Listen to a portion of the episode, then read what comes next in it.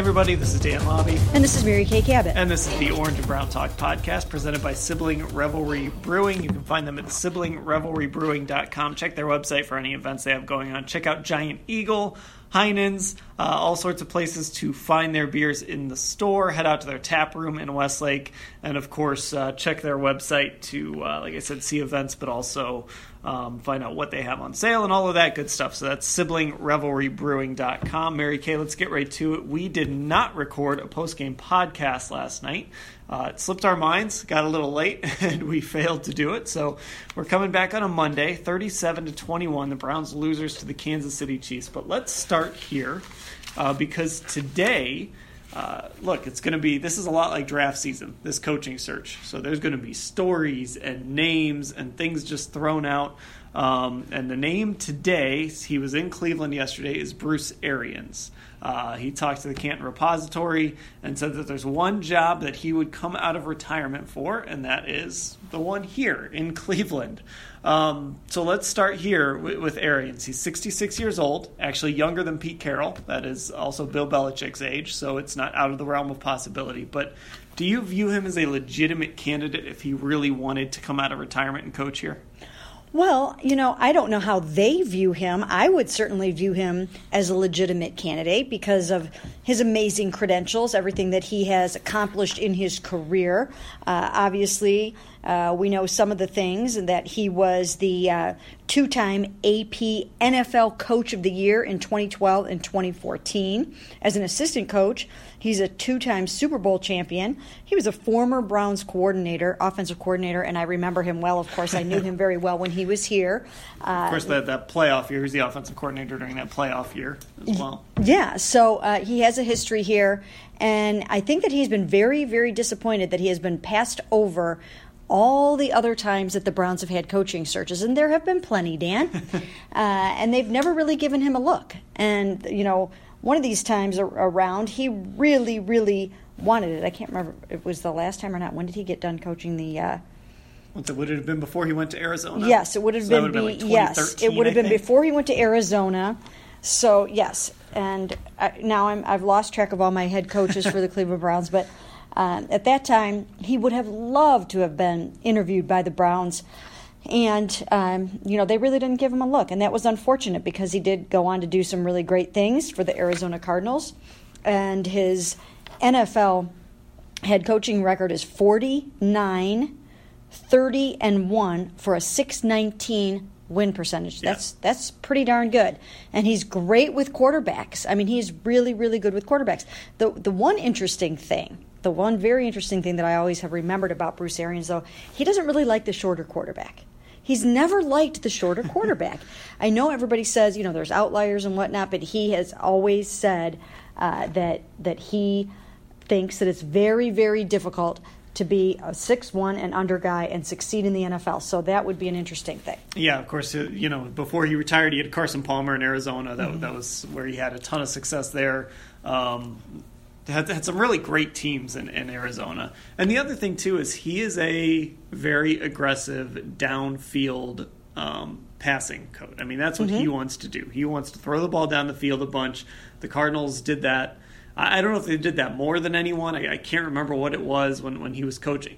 when he was coaching, when I heard the numbers that, uh, but but they were near the top of the league in taking shots down the field and throwing deep. Um, you know, is that the kind of offense that John Dorsey wants to bring in? Yeah, I, th- I think that's something he has to consider. And you know, maybe it would be a situation where Bruce would come in and he'd keep Freddie Kitchens around because obviously he kept him around in, in Arizona uh, and let him call plays. So, th- so there's a lot to consider. But yeah, Bruce Arians wants to to interview for the job and be considered for the job. That's a guy that I don't think you can say no to. You have to at least talk to him and, and see kind of where he is in the process of maybe wanting to come back, getting that itch to coach again, and, and how long he might want to coach. Sure. I mean, like you said, when you have someone like that with those type of credentials that would want this job. And I think, you know, there probably are some assistants that might not want this job. I mean, for him, it would be a last hurrah, an opportunity to, uh, you know, just to have a chance to come back here, a place that he absolutely loved. And he's talked about this for years and years and years that he would love to have this opportunity. This would be like a dream job for him. It would actually be a dream job for a lot of people that have been here, believe it or not. Uh, and I know that because I talked to them. I talked to these guys at the combine and I talked to them at the Senior Bowl. And almost everybody that's been through here, uh, there is, and I don't know if it's because of the tremendous fan base, the loyalty of all these fans that just keep coming out to these games no matter what. But people loved their experience here. It's a great place to raise a family. It's a great community, a great town, and a lot of coaches really like it. And, other, and, a lot of coaches too like the um, the challenge of maybe trying yes. to be the guy to turn this around too. Exactly. And then and again, there's a lot of guys that that might be leery of this opportunity. Now, I mean, who knows? Like a Josh McDaniels, would he want this to be the second place he comes to try to be a head coach? I mean, this is going to be a tough job for somebody. Yeah, and uh, you know McDaniels, of course, hometown guy as well. Mm-hmm. Um, uh, so so Arians, um, I'm, I'm thinking back. The Browns that would have been Chudzinski, I believe, right? Yeah. Went Chudzinski, and then in 2014 they went to Pettine. So yep. Yeah, they really kind of messed that one up. Uh, yeah. they had an opportunity to bring Arians in back in 2013, perhaps, and uh, they didn't do it. They went, they went with Rob Chudzinski for a year. So Bruce Arians' name is going to be out there until it's not. Just like with a lot of these guys, the name's going to be out there until it's not. Um, as far as you're concerned, we're about a week removed. We are actually exactly a week removed when we're recording this from Hue Jackson and Todd Haley's firing. Um, uh, aside from maybe throwing Arians into the mix, has the list kind of in your head changed at all? Well, first of all, let me back up for one quick second oh, on something, and that is, I actually think Rob Chudzinski had the potential to be a good head coach. He got off to a good start, but. Um, you know, he just got caught up in the whole, you know, upheaval of there was just a lot going on back then. And, yeah. you know, it just really wasn't uh, conducive to a, a first time head coach being successful. So I, I, think he could have done a nice job, and this was his dream job too. Um, so who knows how that would have turned out if he would have had more of an opportunity. But in terms of the coaching search, I still believe that um, that John Dorsey will run the show. We've been saying that all along. I think Jimmy will let him do that. And you know, look, they've got Ron Wolf that that can be uh, sort of a consultant to them on this. You've got Alonzo, you've got Eliot, you've got these guys in the building uh, that will be able to, you know, help them come up with that list, and maybe even Scott McCloughan, who is could, could come back in the picture. Right. I mean, you know, maybe they'll, you know, maybe they'll have him, you know, get some of his input. He obviously helped out with the draft and helped them uh, decide to pick Baker Mayfield, so maybe he'll get a little bit involved in this as well. I, I don't know that for sure, but um, I don't think anything much has changed. I still think you have to look to the West Coast type of system and family that that these uh, former Green Bay executives are used to and feel comfortable with, uh, which in my mind still gives you sort of the Dave Toubs and the um, I never know if I'm pronouncing that right. I've, I've, heard it pronounced about three or four different ways. Yeah, so we have to figure that out.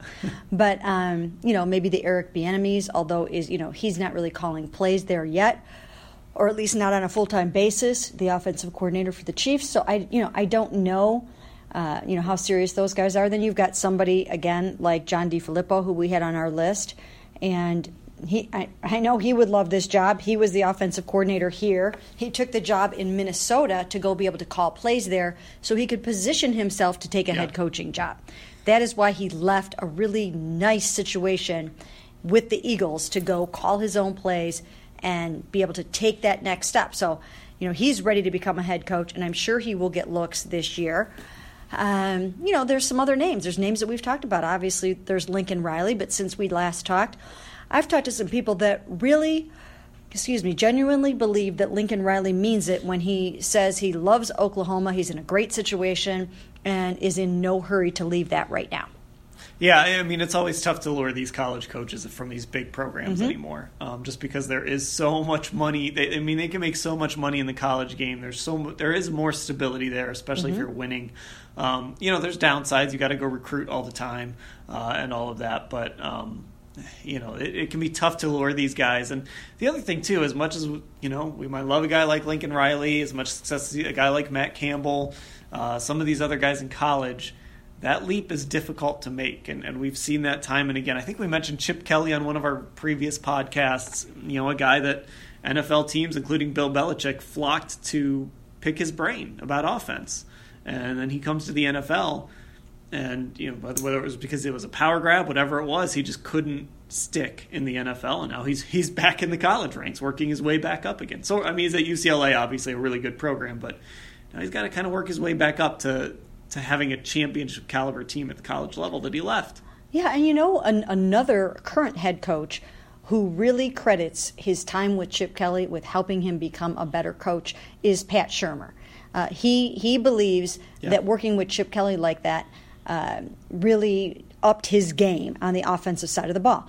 However, like you said, you know, there's so much more that goes into coaching than just coaching the football team. And that is assembling the team. And it just seemed like Chip Kelly may have gotten way too involved in the player procurement yeah. part of it. What you have to have as a head coach is you just have to be working in concert hand in hand with somebody that you really trust on the personnel side. However, that works out, those two guys have to really want to work together. They have to be in their office six or seven times a day, and they have to really be of the same mind. They have to be looking for the same kind of players, the same kind of philosophy. That's why I really do believe that, that these guys that John Dorsey will go with more of somebody who has some some connection either to the West Coast family that he comes from, that very tight knit family, you know, that he's either been in Green Bay, Kansas City, or somewhere, you know, has gone on from there to other places, uh, or that there's just such a shared vision that it doesn't matter necessarily, you know, that he coached in one of those systems, but just that the fundamental philosophy is so similar and that the personalities are so similar that they can work very well together. Yeah, and, the other thing too with, with some of these college guys too, especially the bigger names, they're the face of that pro. I mean, they are the program. You know that wouldn't really be the case. That is sometimes isn't the case when you come to the NFL, and it wouldn't be here where you've got this experienced front office. You've got John Dorsey, everybody wearing the John Dorsey sweaters. You've got Baker Mayfield. Um, you know, you're bringing in someone to be your head coach, mm-hmm. not to pick players, not to do anything like that. So, mm-hmm. so that's sort of a hurdle as well. So, listen, like I said, we're going to get lots of names thrown out. Mm-hmm. This feels like draft season all over again. Yeah. Um, from now until January, and you know they're going to have a jump start, so maybe they get a hire done quickly. But um, there, there's going to be a lot of names thrown out. It started today with with Bruce Arians. Go ahead.